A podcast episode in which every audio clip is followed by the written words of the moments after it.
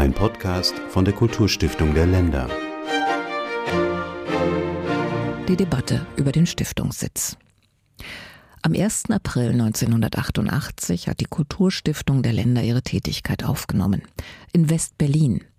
Dabei war die Adresse in der Debatte über die Deutsche Nationalstiftung im Bundestag nicht gesetzt. Die CDU-CSU-Opposition hatte früh darauf gedrängt, Berlin als Stiftungssitz festzulegen. Die Regierungskoalition unter Bundeskanzler Helmut Schmidt versuchte, mit Verweis auf das Vier-Mächte-Abkommen über Berlin vom 3. September 1971, eine Provokation der Alliierten und deshalb eine unabgesprochene Festlegung auf einen Stiftungssitz in Berlin zu vermeiden. Die Diskussion, zu der sich übrigens auch US-Präsident Gerald Ford geäußert hat, ist das Thema dieses siebten von zehn Podcasts zur Vorgeschichte der Kulturstiftung der Länder, zur 15-jährigen Debatte im Deutschen Bundestag und zwischen Bund und Ländern. Alle Podcasts dieser Reihe finden Sie auf der Webseite der Kulturstiftung der Länder unter kulturstiftung.de slash Vorgeschichte.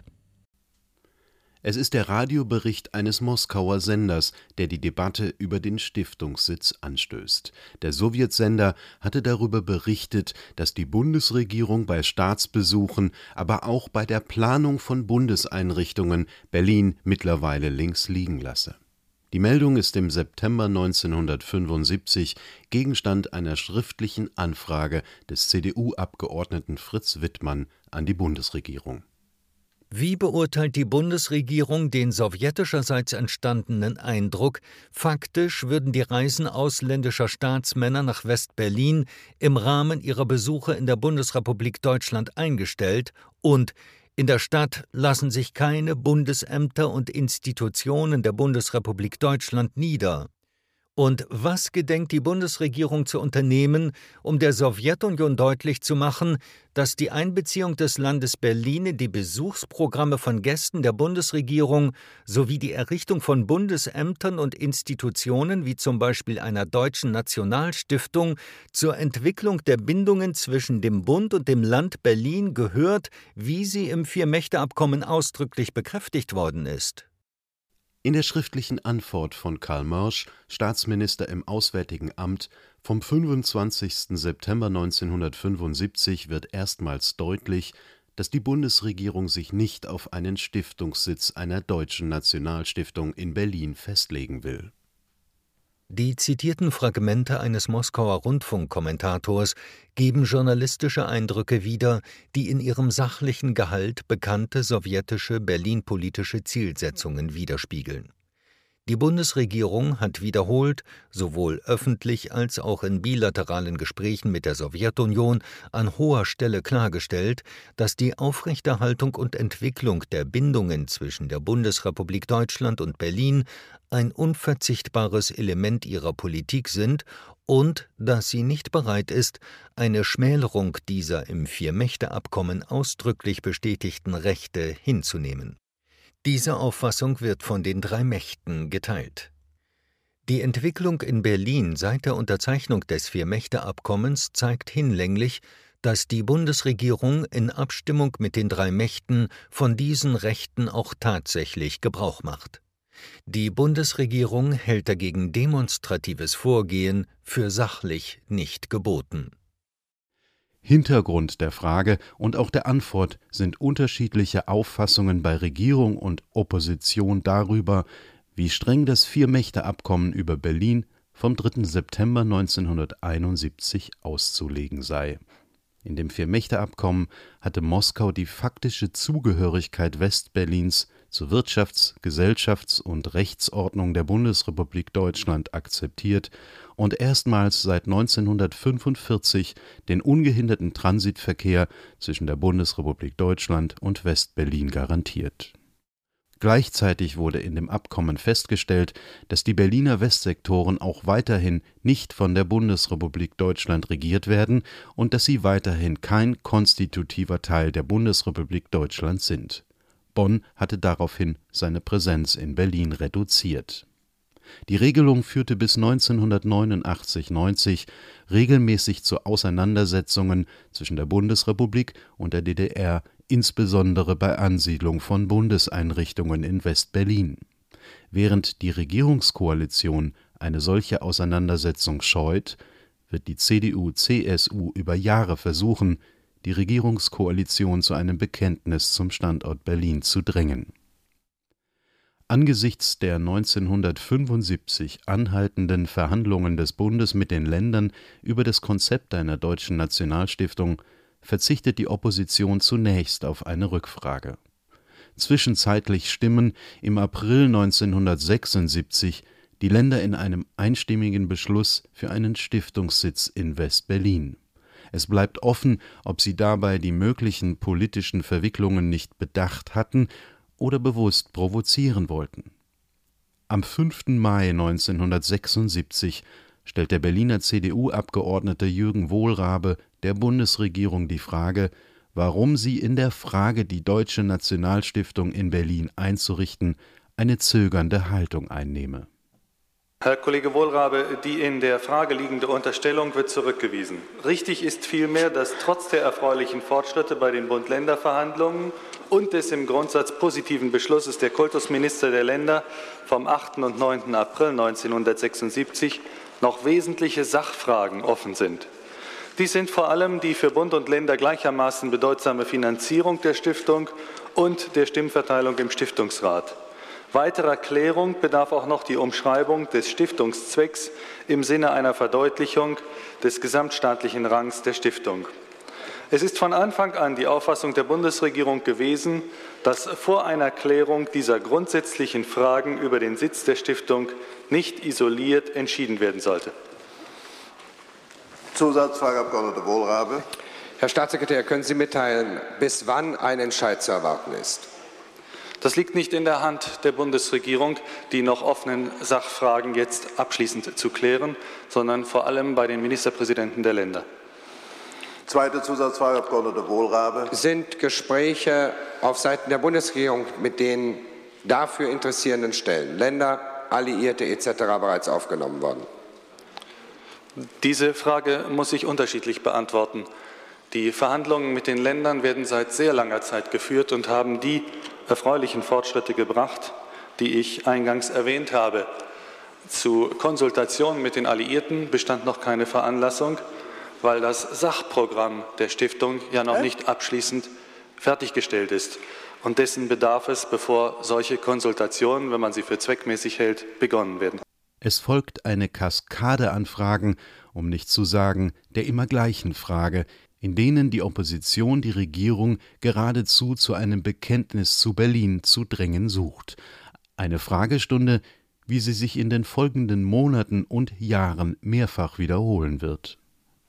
Zusatzfrage Abg. Kunz, Berlin.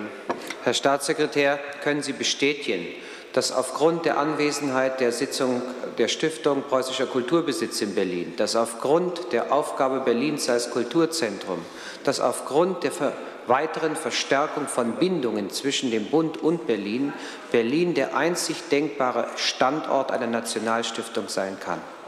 Ich kann Ihnen bestätigen, Herr Kollege Kunz, dass Berlin von Anfang an im Gespräch gewesen ist, seit über die Nationalstiftung gesprochen wird. Und ich kann Ihnen auch bestätigen, dass die Bundesregierung bei einer Entscheidung, die hier zu treffen sein wird, voll im Rahmen ihrer Verantwortung für Berlin handeln wird. Aber ich meine, es ginge wirklich zu weit und ich bin auch nicht bereit, Ihnen das zu bestätigen, dass Berlin der einzig denkbare Standort für diese Stiftung ist. Dafür sind zu viele andere Überlegungen in die bisherigen Diskussionen mit eingeflossen, die zumindest andere Möglichkeiten erwägenswert erscheinen lassen. Zusatzwort Abg. Müller, Berlin. Herr Staatssekretär, gilt das heute noch, was der damalige Bundeskanzler Brandt in seiner Regierungserklärung vom 18. Januar 1973 über diesen Gegenstand ausgesagt hat. Das gilt heute noch, denn diese Erwähnung in der Regierungserklärung war ja der Ausgangspunkt aller Bemühungen um die Stiftung, die seither stattgefunden haben. Ich rufe auf die Frage Nummer 6 des Abgeordneten Wohlrabe. Der Abgeordnete Wohlrabe hatte schriftlich gefragt, ob sich die Bundesregierung dafür einsetzen und alle erforderlichen Vorbereitungen unverzüglich treffen werde, dass die Deutsche Nationalstiftung ihren Sitz in Berlin haben wird. Bitte zu beantworten, Herr Parlamentarischer Staatssekretär. Die Bundesregierung wird entsprechend den mit den Alliierten getroffenen Absprachen erst nach Durchführung der Konsultation mit den Alliierten endgültig über die Sitzfrage entscheiden und sich dazu äußern. Die Bundesregierung wird auch bei dieser Entscheidung voll im Rahmen ihrer Verantwortung für Berlin handeln. Zwischenzeitlich hatten sich offenbar bereits zwei Bundeskanzler, Brandt und Schmidt, und auch Innenminister Genscher in jeweils unterschiedlichen Kontexten für den Stiftungssitz Berlin ausgesprochen. Helmut Schmidt, so unterstellt die Zusatzfrage des Abgeordneten Wohlrabe, soll dies dem regierenden Bürgermeister von Berlin definitiv zugesagt haben. Zusatzfrage, Abgeordneter Wohlrabe. Herr Staatssekretär, können Sie uns dann vielleicht erklären, wie es kommt, dass der regierende Bürgermeister in Berlin, Herr Schütz, vor dem dortigen Berliner Abgeordnetenhaus behauptet, der Bundeskanzler habe ihm zugesagt, definitiv zugesagt, der Sitz dieser Stiftung sei in Berlin. Hat der Bundeskanzler dies zugesagt? Ja oder nein? Das ist die Frage. Die Bundesregierung hat sich durch ihren Sprecher zu dieser Frage schon eindeutig geäußert. Und zwar in dem Sinne, dass hier ein Missverständnis aufgekommen sein muss, dass jedenfalls eine definitive Zusage allenfalls infolge eines Missverständnisses vom regierenden Bürgermeister als solche verstanden sein kann.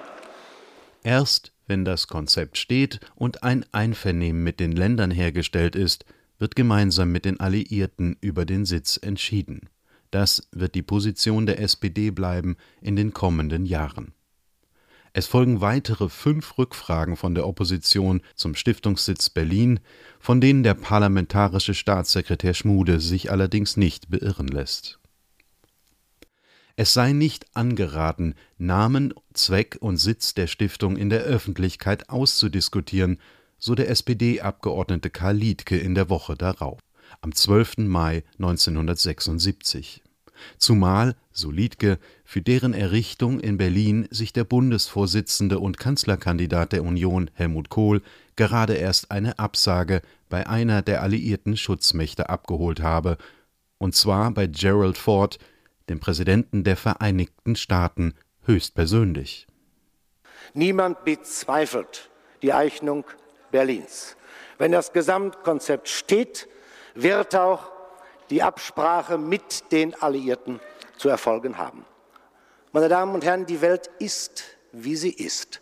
Name, Zweck und möglicher Standort dieser Stiftung lassen es angeraten sein, allen Anlass zu nehmen, diese Stiftung erst rundum unter uns selbst auszumachen und sie auf einen Nenner zu bringen, das gilt für alle Parteien, das gilt auch für alle Berufenen. Ich las die Tage, dass also der Berliner Kulturrat, dem 25 Vereinigungen angehören, wieder mit einem anders gearteten Vorschlag kommt.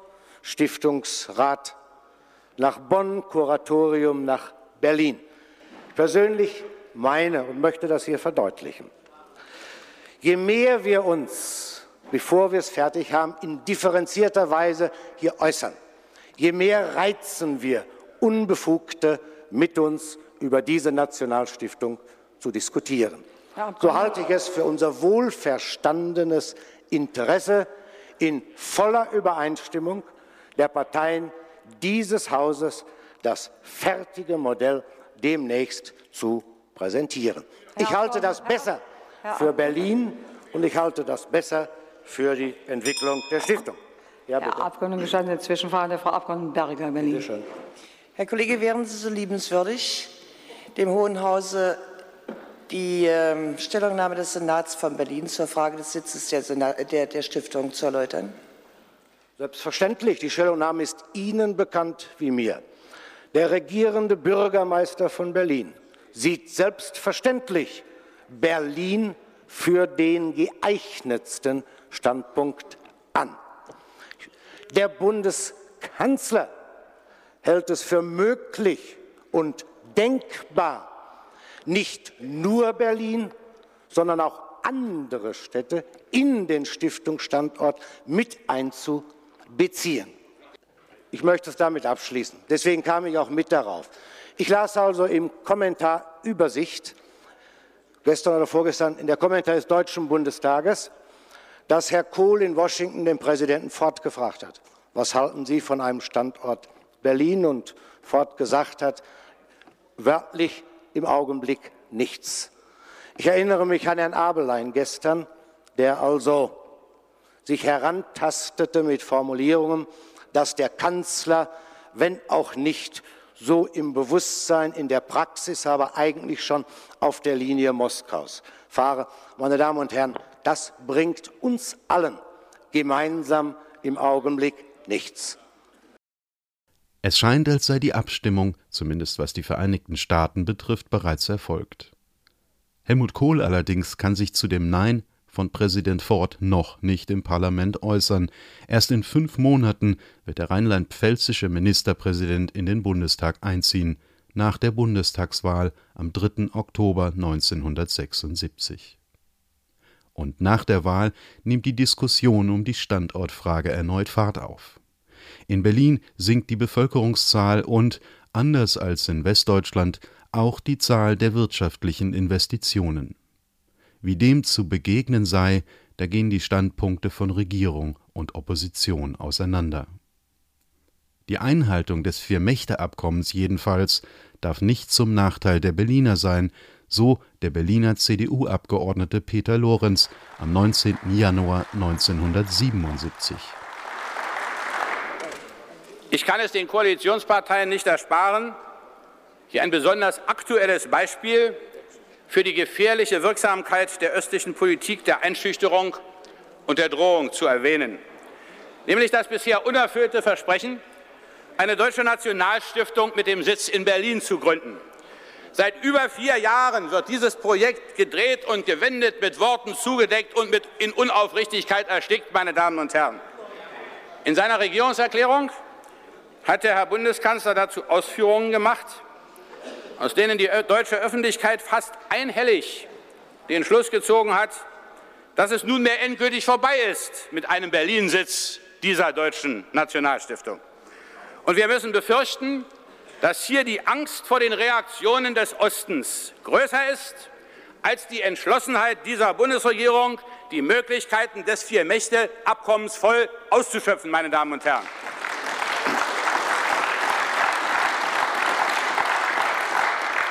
Eine solche Haltung, oder lassen Sie mich lieber sagen, ein solcher Haltungsschaden ist geeignet, den Feinden Berlins Gefährliches zu signalisieren, nämlich dass Drohungen und dass Restriktionen gegen Berlin erfolgreich sein könnten, wenn sie nur nachhaltig genug sind.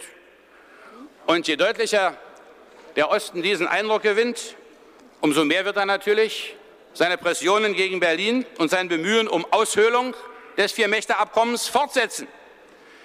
Es geht uns in Berlin nicht, wie der Herr Bundeskanzler einmal gesagt hat, um einige Messingschilder mehr, sondern es geht uns darum, dass zum Beispiel, aber nicht nur in der Frage der Nationalstiftung, dass die deutsche Bundesregierung Haltung bewahrt, dass sie ihre und unsere Rechte in Berlin unbeirrt wahrnimmt, auch wenn es sein muss und nicht verhindert werden kann, einmal im Konfliktfall, meine Damen und Herren.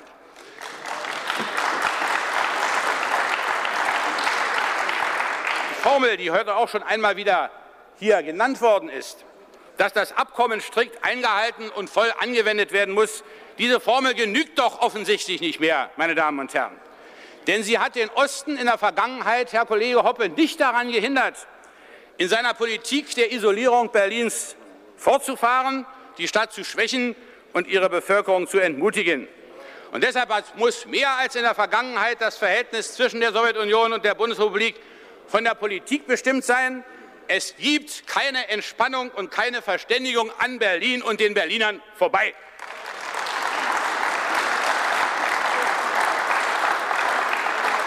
Wenn wir diese Politik erfolgreich durchsetzen wollen, dann bedarf es gut koordinierter, entschlossener Anstrengungen der Alliierten, der Bundesregierung, der Gewerkschaften, der Wirtschaft, der Verbände und des Senats von Berlin.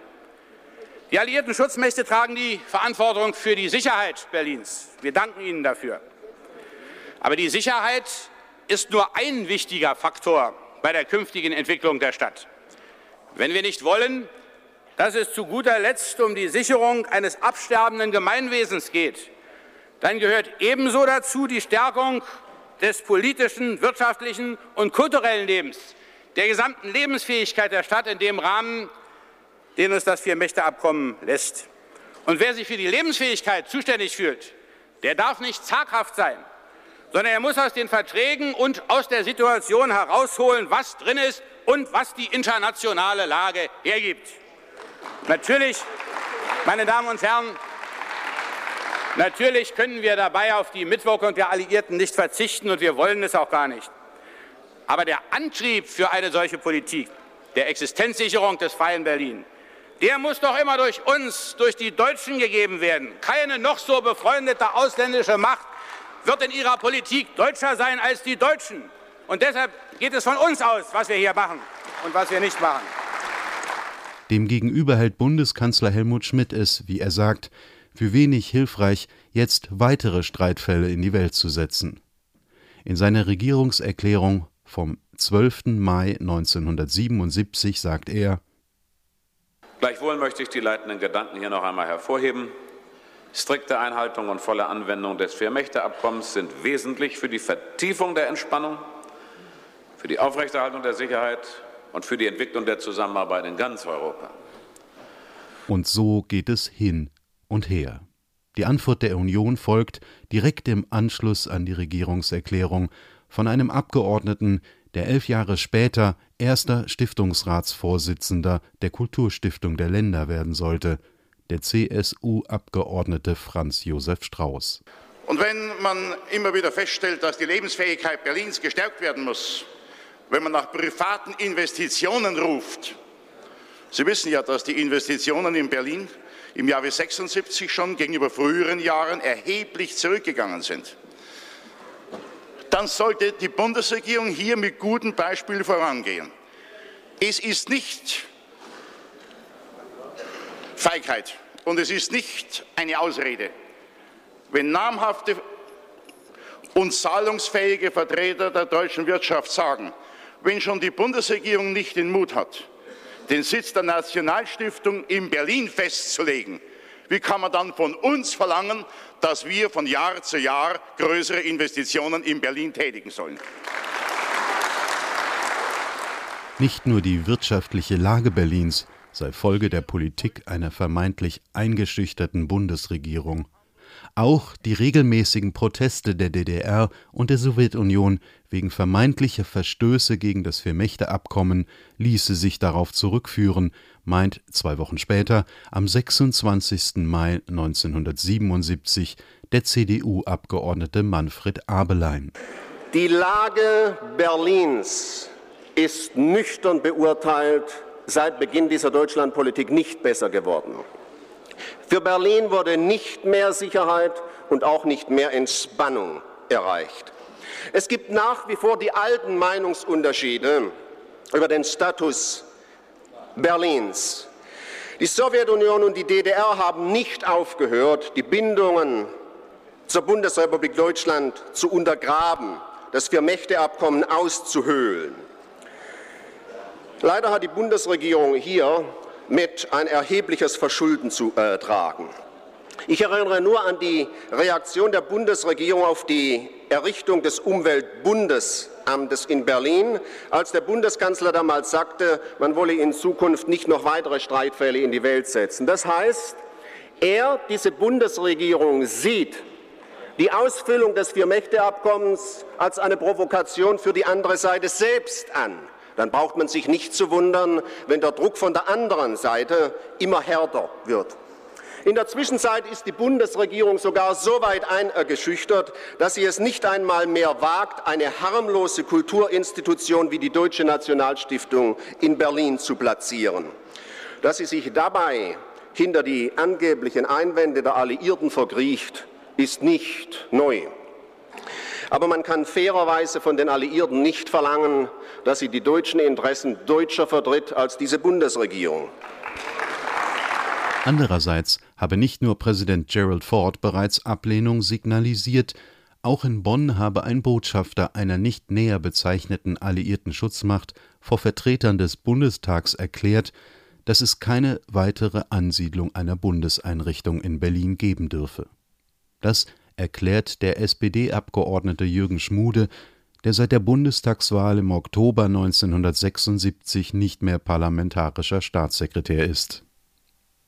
Sie, wir hatten hier vor einiger Zeit, ich glaube es war im März oder Februar, eine Debatte, in der etwa um diese Tageszeit der Kollege Mattig daran erinnerte, welche Diskussionen aus Anlass der Verlegung des Umweltbundesamtes mit einem westalliierten Botschafter hier in Bonn geführt worden sind.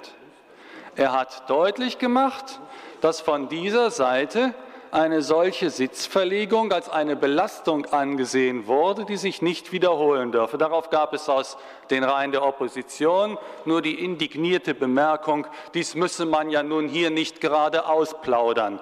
Mit anderen Worten, sie wussten sehr wohl, wie unsere westalliierten Verbündeten darüber denken. Aber sie wollten es nicht offen Sie wollten es nicht offen angesprochen haben. Und da geht es nun auch nicht an, wenn unser Abelein heute Morgen sagt, die Alliierten tun mehr für Berlin als wir. Dies ist eine miese Unterstellung, die wir zurückweisen.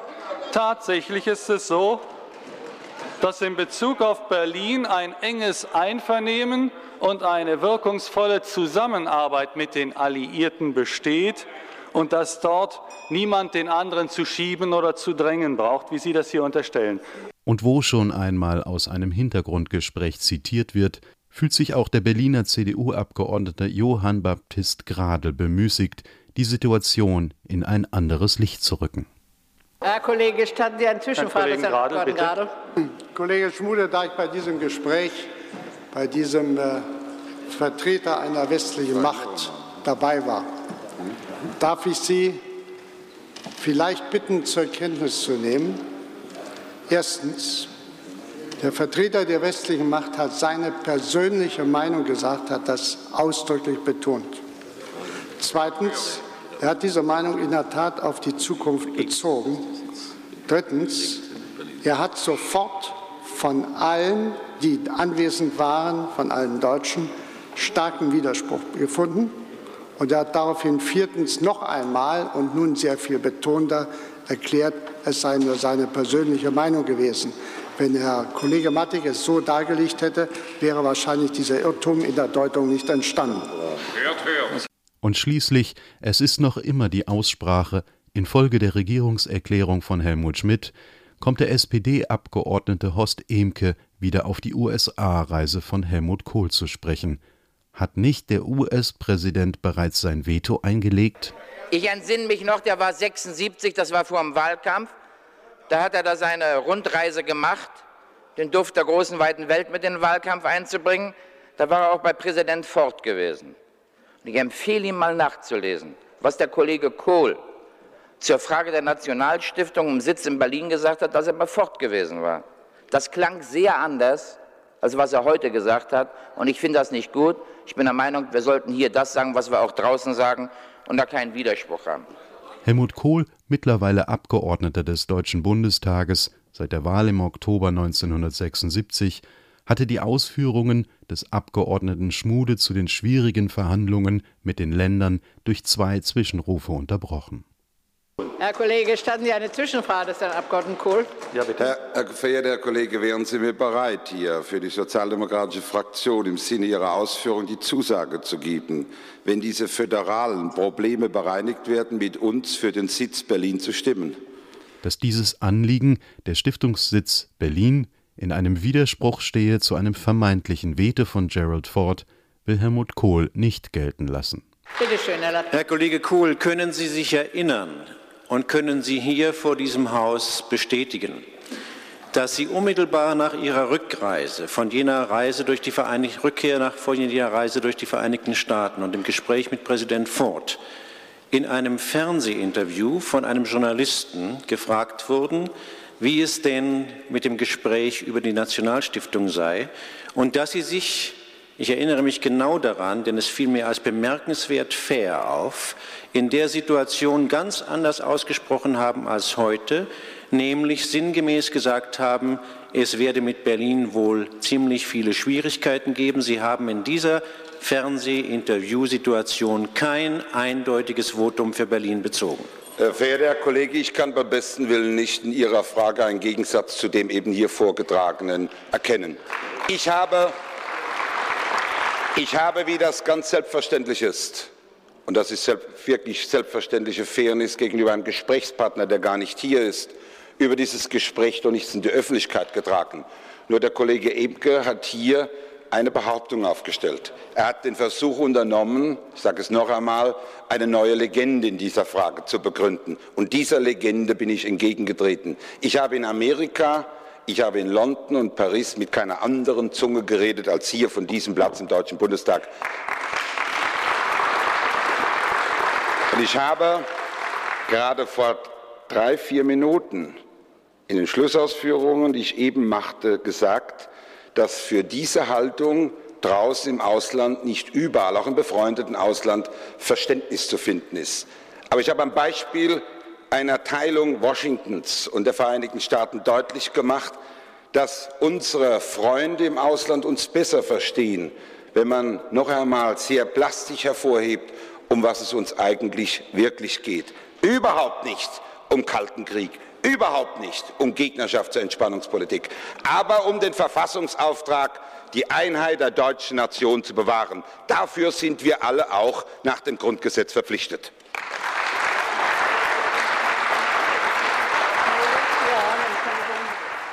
Um das an dieser Stelle nachzutragen, zehn Jahre wird es noch dauern, bis die Alliierten im Jahr 1987 einer Ansiedlung der Kulturstiftung der Länder in West-Berlin zustimmen.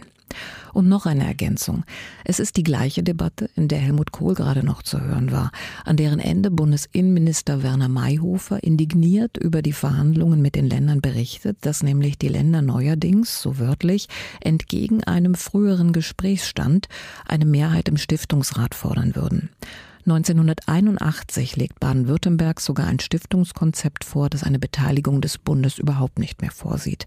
Darum soll es im übernächsten, also dem neunten Podcast dieser Reihe gehen. In der nächsten Folge geht es um eine Herausforderung, die heute als Stiftungszweck in der Stiftungssatzung der Kulturstiftung der Länder steht, nämlich die Förderung des Erwerbs für die deutsche Kultur besonders wichtiger und bewahrungswürdiger Kulturgüter, vor allem wenn deren Abwanderung ins Ausland verhindert werden soll oder wenn sie aus dem Ausland zurückerworben werden sollen. 1978 versteigert ein Londoner Auktionshaus die Sammlung Robert von Hirsch, eine der wertvollsten privaten Kunstsammlungen der Welt.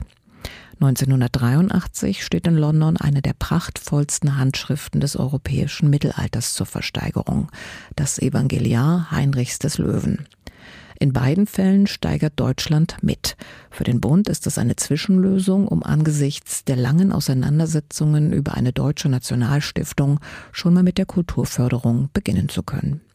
Den Podcast finden Sie sowie alle weiteren Folgen dieser Serie auf der Webseite der Kulturstiftung der Länder unter kulturstiftung.de slash Vorgeschichte.